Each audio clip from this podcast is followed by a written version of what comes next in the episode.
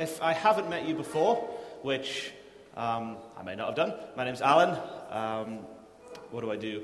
I lead a small group here in this church. I also do a bit of Bible teaching. Uh, I'm doing a doctrine course at the minute, which is great fun. Who's on the doctrine course? There you go. I thought you might whoop. Just hands up. You're all very obedient.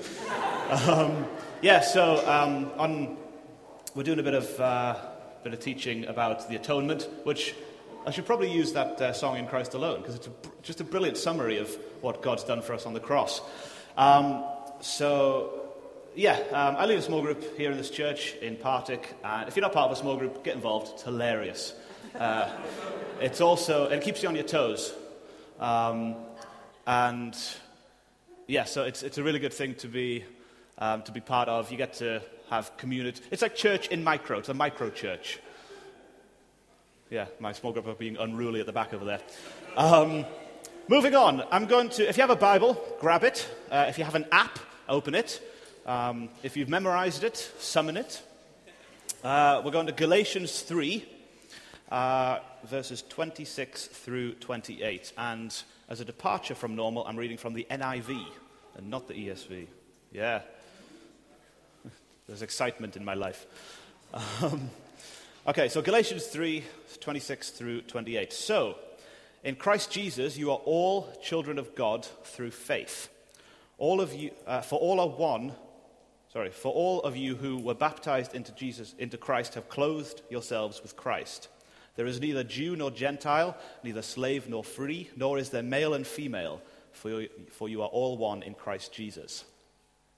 Right, I'm just going to pray and then we'll kick off. So, Lord, we thank you that, um, that you love us, that you love us in a way that you demonstrated all those years ago on the cross. God, I pray for uh, this morning that as, as we look at your word, that you would you would impart it to us, Lord, that you would bless us with it, that you would change us with it, that you would revolutionize us with it. Lord, I pray for all the other churches across uh, this great city of Glasgow who are preaching the gospel this morning, Lord. I pray that, Holy Spirit, you would rush upon them. Lord, I pray that you would equip everyone who's preaching and teaching this morning to do so with fire in their belly.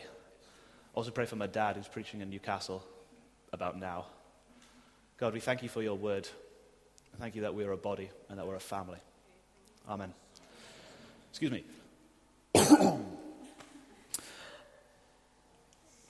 right, so um, the title for this morning's sermon, if you like titles, which I'm starting to, I'm starting to like titles. The title for this morning's sermon is The Fashion of the Christ, which will become explained as we go along. So, what does this text tell us, this uh, Galatians 3. It's only, it's only three verses, um, but there's a lot in it. Well, when we look at any bit of the Bible, um, unless you're going to read the whole thing in one sitting, it's interesting and very useful to read the bit immediately beforehand, just to sort of get a bit, of the, a bit more of the story. Imagine trying to watch The Matrix, right? And you jump in at one hour, 10 minutes, and you try to figure out what's going on. It'll be difficult. You'll struggle. If you watch the 10 minutes beforehand, you'll get a bit more of the, the picture. Um, so, and the Bible's a lot more complicated than the Matrix, but at the same time, it's God's word to us today. So it's accessible to us. Well, immediately before this bit, Paul, who wrote this letter, is talking about how the law, the Old Testament law, the Ten Commandments, the 613 commandments, um, that was given as a guardian.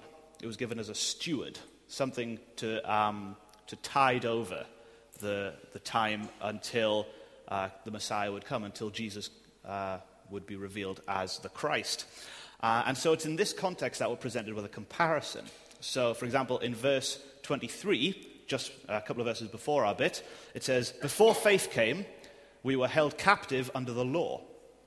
Now, this, this was the state of play before Jesus came. So, um, before Christ, BC, we were held captive under the law. Uh, but this, in a different context, is still the state of play today.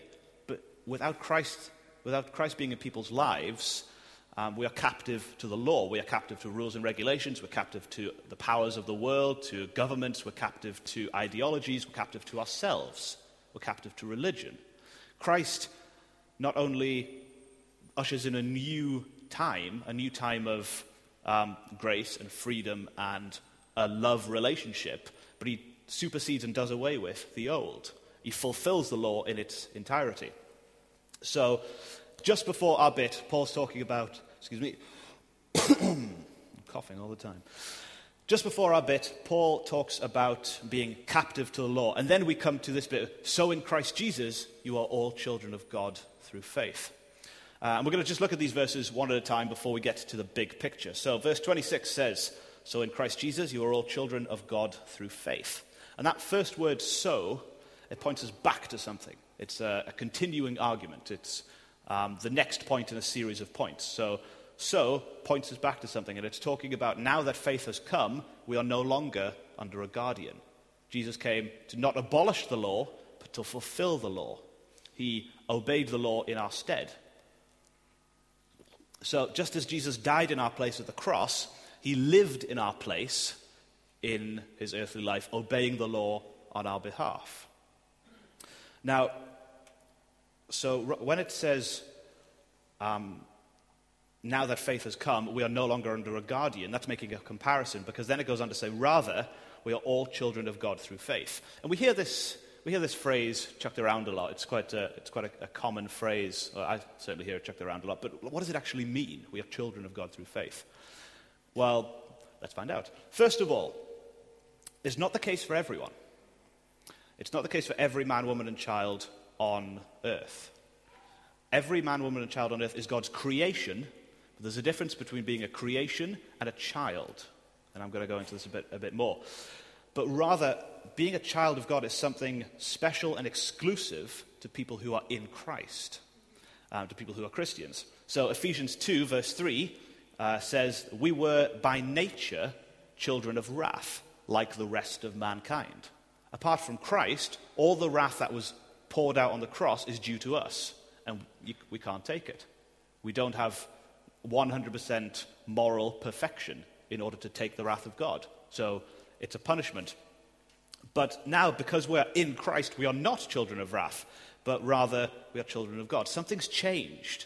When you go from being not a Christian to, excuse me, to being a Christian, something changes. There's, there's a, an ideology shift. There's a, a, change of your position. There's a change of your uh, standing before God. And it's a, it's a massive shift. It's a life changing pro- proclamation and declaration of who you are and who I am and who I am not. I am not a child of wrath. I am a child of God. And if you're a Christian here today, so are you. Brilliant. Yay! Um, there's a very small cheer. Um, by way of comparison, and it's not a perfect comparison, but I was thinking about this, it's kind of similar to the plight of Nelson Mandela. That's not funny. Um, Nelson Mandela was imprisoned for 27 years in uh, South Africa for wanting South Africa to be uh, a democratic nation. And within a short time of him being released from prison, he was made to be president of the nation. Or if you want a biblical example, it's kind of like Joseph being sold into slavery in uh, Genesis, the back end of Genesis, being sold into slavery, and he's the, you know, bottom of the bottom. He shares a, a cell with a baker and a winemaker, and he's, he's basically a no one. And then he gets taken into the palace and essentially made prime minister. It's going from a place of desolation to a place of, my life's going pretty well. Um, now, while both Joseph and Nelson Mandela didn't deserve to be in jail. Um, we certainly deserve to be in our spiritual prison before we were in Christ. Um, and I don't want to dwell too much on what's past, um, but we were heading to destruction. We were in a car over which we had no control, and it was driving off a cliff, to use another metaphor. I like my metaphors. Um, and the only thing that stopped us, the only thing that turned us around, turned the wheel through 90 degrees, was Christ. Now, I've been thinking about this for a couple of days, trying to figure out exactly what I think. Would we still worship Jesus if he hadn't saved us?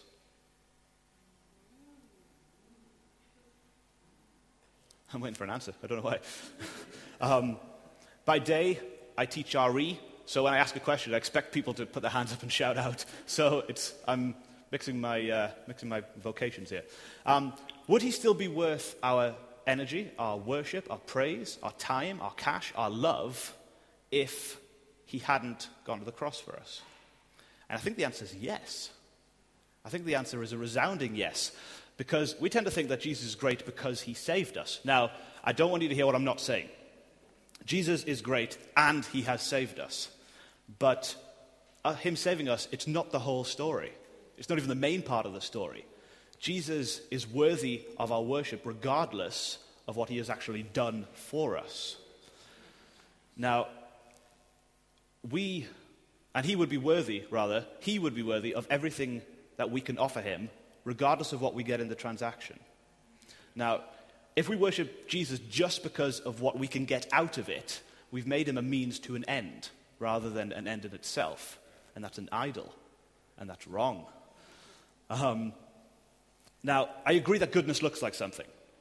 So, but because Jesus is the standard of goodness in the universe, he is worth our worship because of who he is. But because of who he is, because of his unfathomable love, is he left the perfect harmony of heaven and came to the chaos of earth and lived in our place and died in our place and rose as the firstborn from the dead, and we will follow after him. And it's because of this love that we can be children of God through faith in Jesus Christ. That's a, a, um, a tangent, but it's an interesting tangent, which I was trying to um, explore. But listening to the phrasing of who is included in this passage and who is not, Paul's writing this letter to the churches in Galatia, um, which is modern day Turkey. Um, French. No, that's the end of the sentence. People in France are, used to be called Gauls, as in Charles de Gaulle. Uh, there was a French colony in this bit of the world, hence its name, Gaulatia. Galatia. So that's, that's where it gets its name. Interesting trivia. Um, so Paul's writing this letter to all the churches in Galatia, and he says, In Christ Jesus, you are all children of God. Now, no one is left out. He's not excluding, he's not saying that some, yeah, you guys over there, you're doing the projector, you're, yeah, maybe you're left out. Um, sorry, Si. Um, David. Um, yeah, he's not saying that, fortunately. Um, if you're a Christian, you're in. If you're a Christian, you're a child of God. This is picked up later in the passage when Paul talks that all are one in Christ Jesus. There's no grey area. There's no maybe you are, maybe you're not. If you're a Christian, you're a child.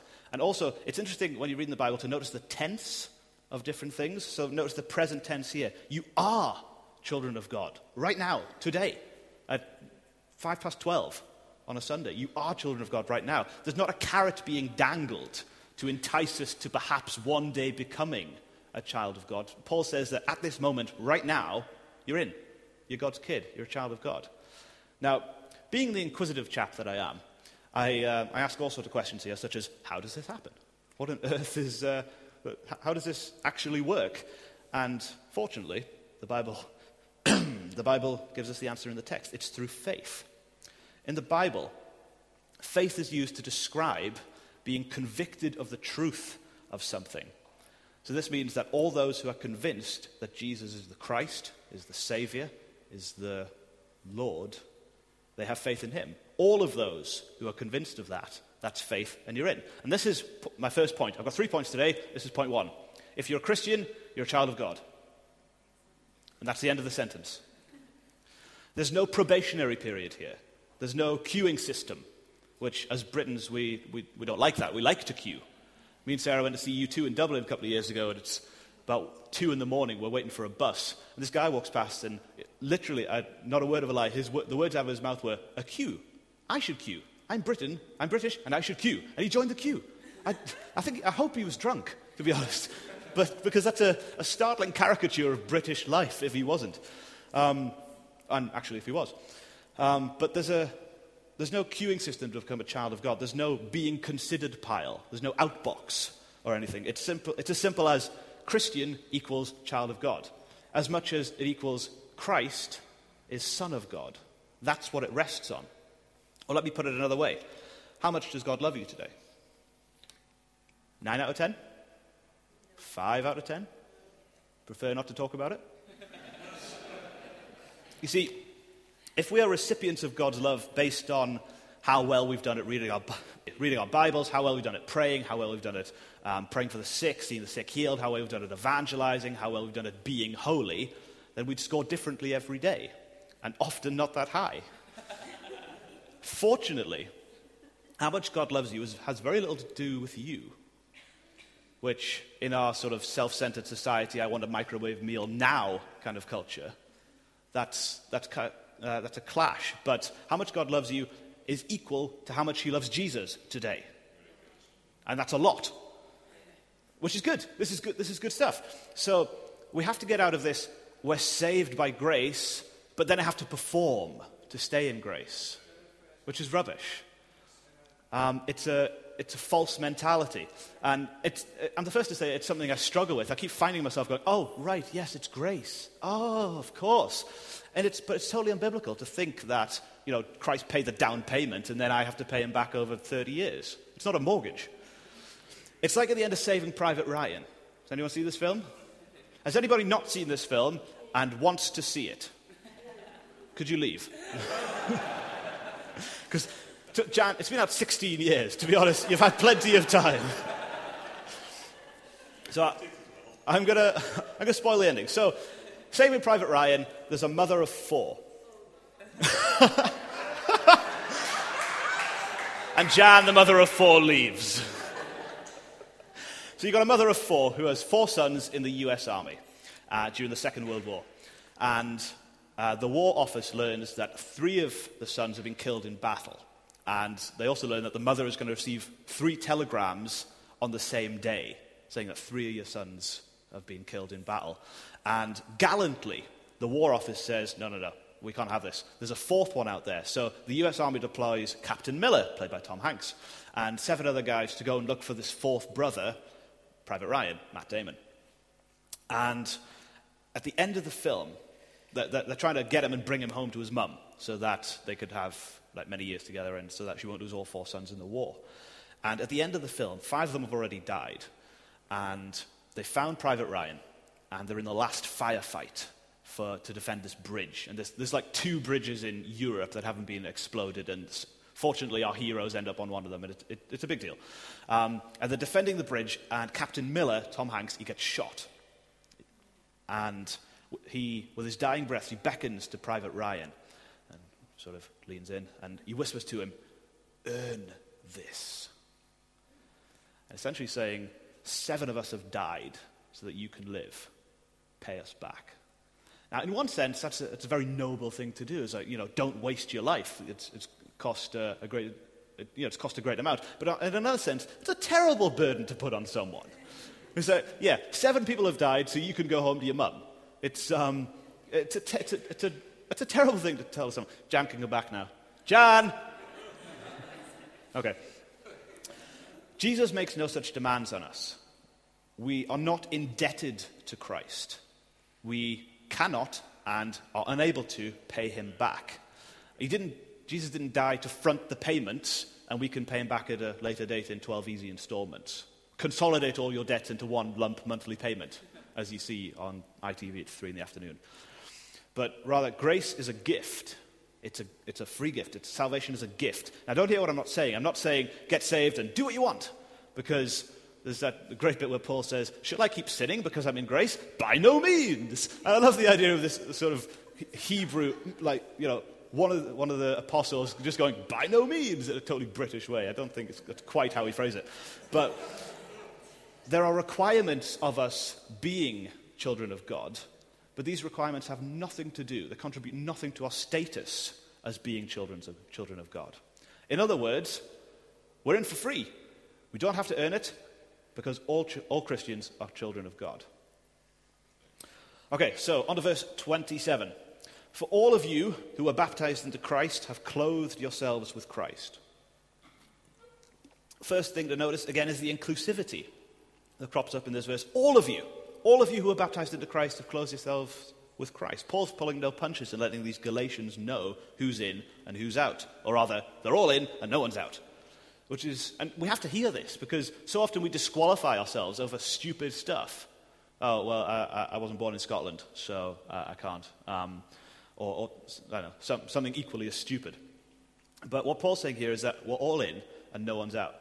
And then the past tense of were, or those who were baptized into Christ. And there's an implication of a past action here. It's something has happened. Now, water baptism is tricky. It's a tricky subject. And I'm not going to unpack it now. I might do so on a different Sunday. Um, but put simply, water baptism is an outward sign of an inward change. It's like a public celebration of a personal relationship, not dissimilar to a wedding. Um, and Paul's reference to baptism here is interesting because it kind of just comes out of left field.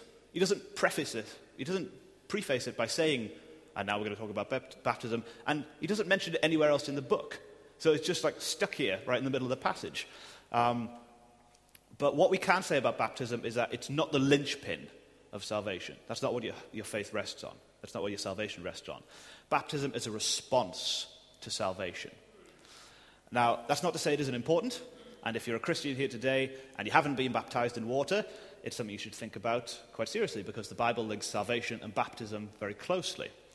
Um, the, the, New Testament says things like um, they got saved and they got baptized. It's like it's a, a, a one sentence kind of thing. Um, and we tend to separate them out, which I'm not sure is, is terribly helpful. But, it, and, but if you get baptized in this church, you'll have 100 people cheer as you have a very brief, fully clothed bath in a school hall. And usually afterwards, we eat. So it's good fun. Um, but if you haven't been baptized in water, think about it. Talk to, talk to one of the elders, uh, talk to myself, talk to, uh, talk to somebody about it, because it, it's a good thing to do. It's a public declaration of uh, something that's ha- already happened on the inside.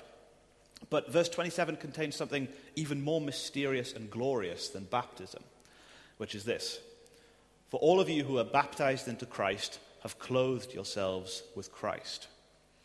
Now, there's a whole bunch of phrases in these three verses which sound a bit strange, but just within these three verses, the excuse me, uh, just within these three verses, there are things, uh, phrases such as being in Christ, which occurs twice, uh, being baptized into Christ, being clothed with Christ, and belonging to Christ.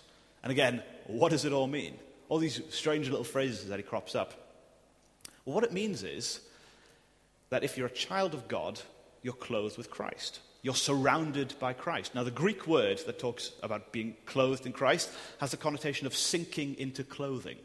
So, you know, when it gets to winter time, which in Glasgow is September, um, and you get out your big wintry jumper, and you just you put it on for the first time, and you just sort of sink into it and become one with it. Um, it it's kind of like that.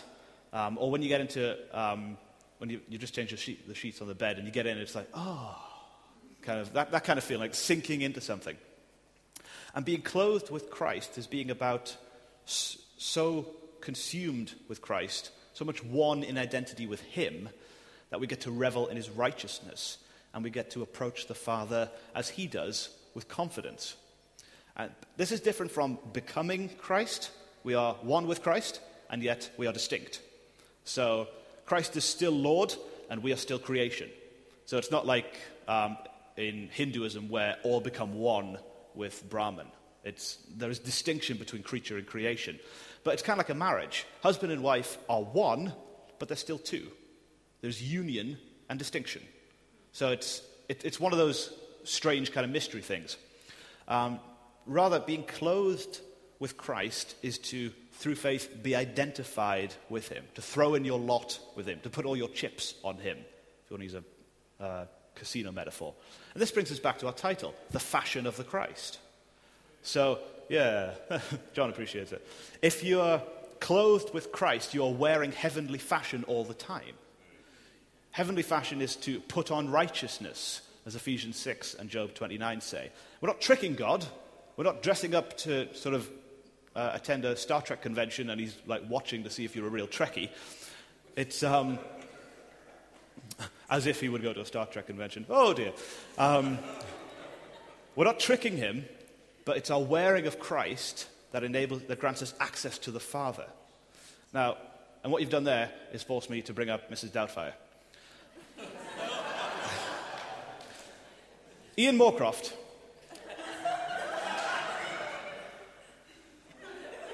Ian Moorcroft does a phenomenal impression of Mrs. Doubtfire. And I'm sure he would be glad to receive £5 per impression rendered for the remainder of the day. You're welcome.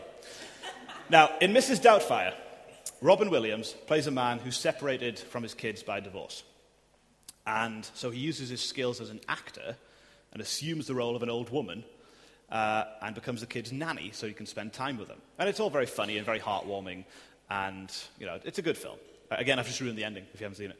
Um, but in this film, a father clothes himself in Mrs. Doubtfire to get access to his kids. In Christianity, we clothe ourselves in Christ to have access to the Father. And of course, there are differences. Unlike in the film,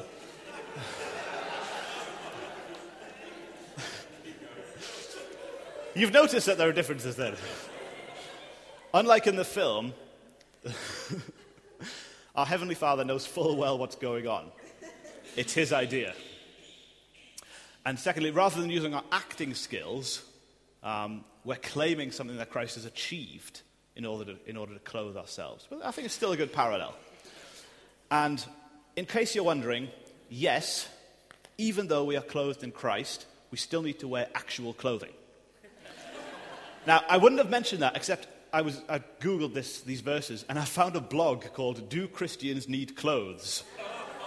And he, he reasoned that um, we didn't need to. And I use the word re- reasoned quite wrongly.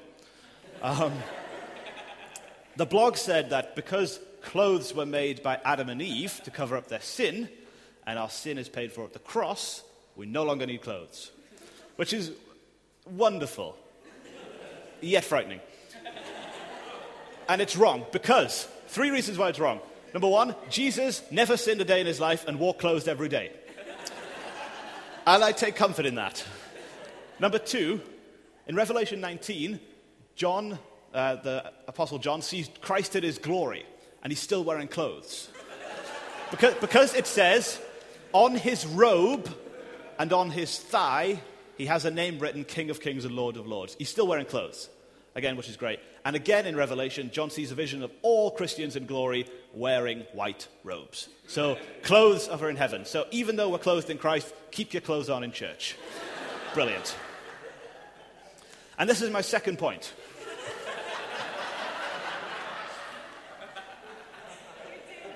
Thanks, Lauren.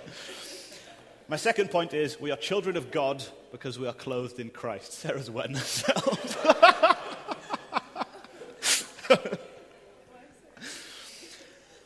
All right, we're into the last section here. We're bringing it into land. Verse 28. There is neither Jew nor Gentile, neither slave nor free, nor is there male and female, for you are all one in Christ Jesus.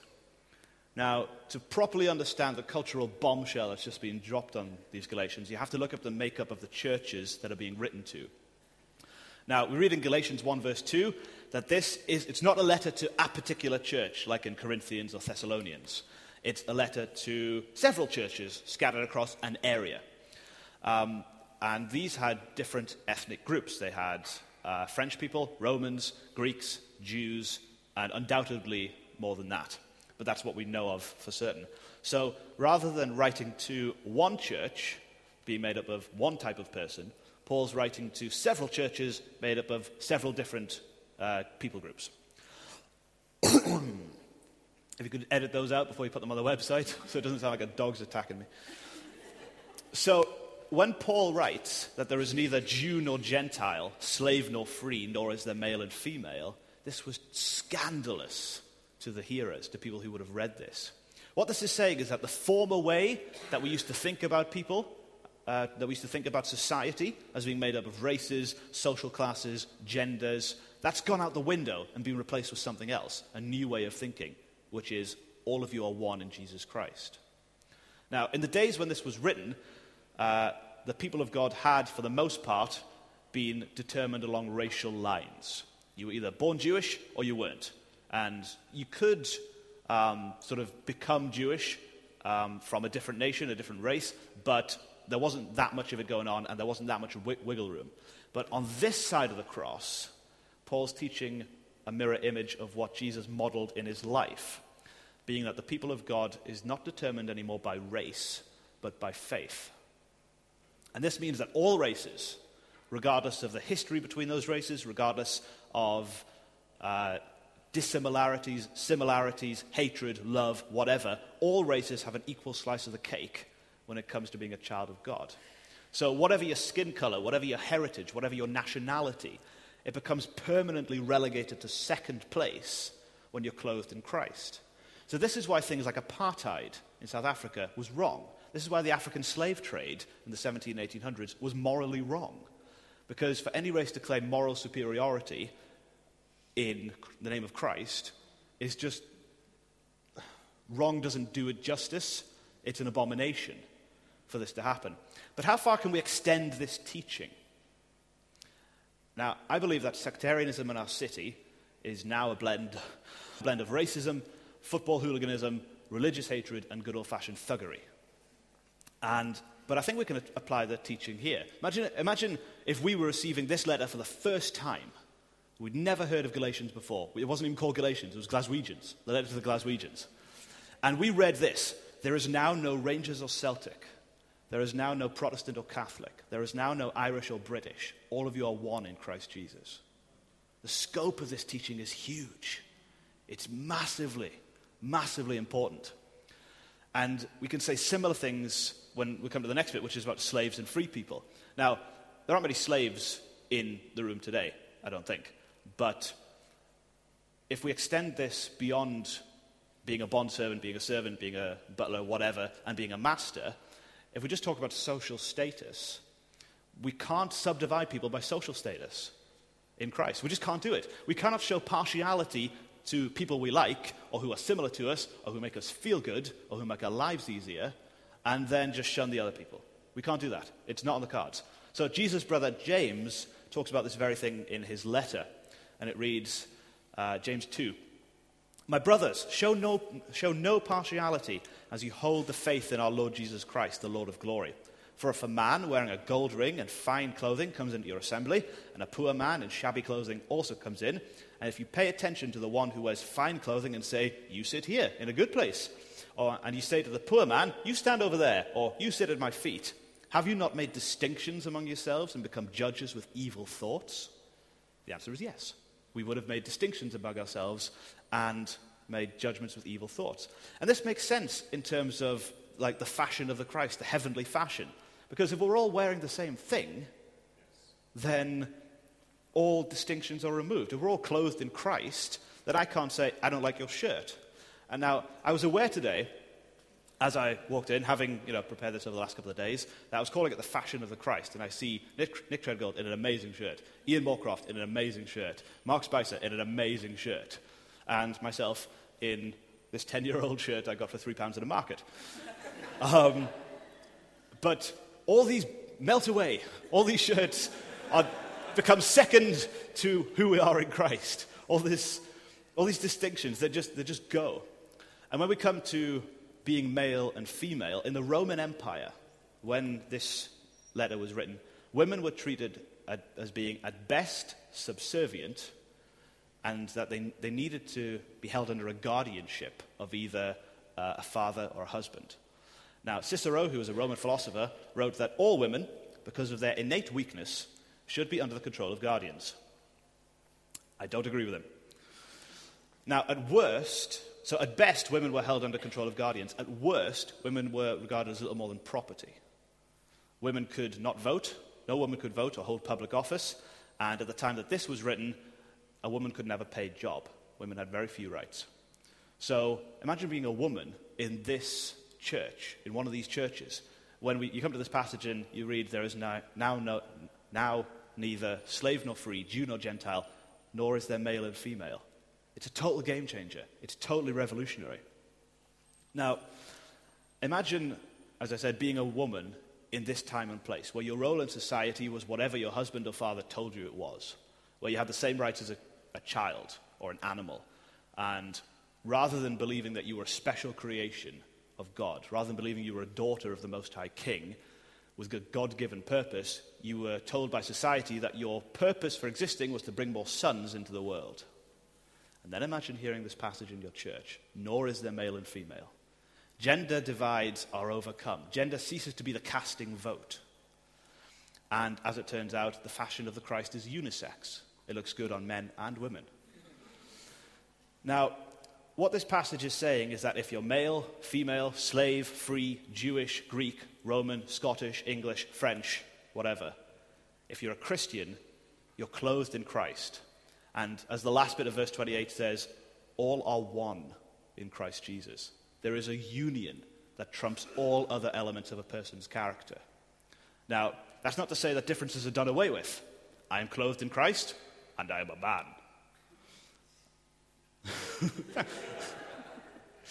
Why do you find that funny, Phil? um, I'm, yeah, I'm clothed in Christ, and I'm still British. The differences are not done away with, but they're no longer the casting vote of your identity. So we see this in Revelation, where every tribe and people and language is represented. They haven't all blended into one, um, but in Christ, the distinctions are relegated to being second. They're just they're part of who we are as people, rather than, than the determining factors in how we can approach God. In Christ, my gender, my race, and my social standing is not abolished, it's redeemed. It's made better than it was, and I'm clothed in Christ. And this is my third point and final point. If we are clothed in Christ, our differences melt away.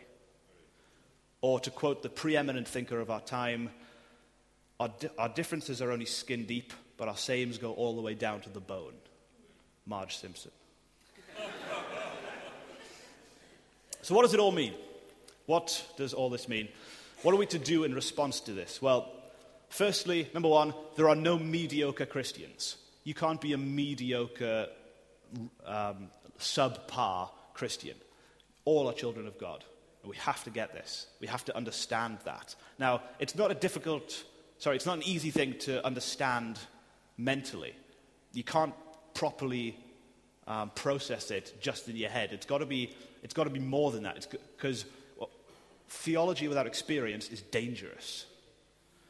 Now, I love theology, but if you just sit in your study and read John Calvin for the rest of your life, your life won't be very long. Um, theology without experience is dangerous. We talk about being children of God, but we have to approach the Father. it's, it's practical, it's not just theoretical. There's a practical application to this.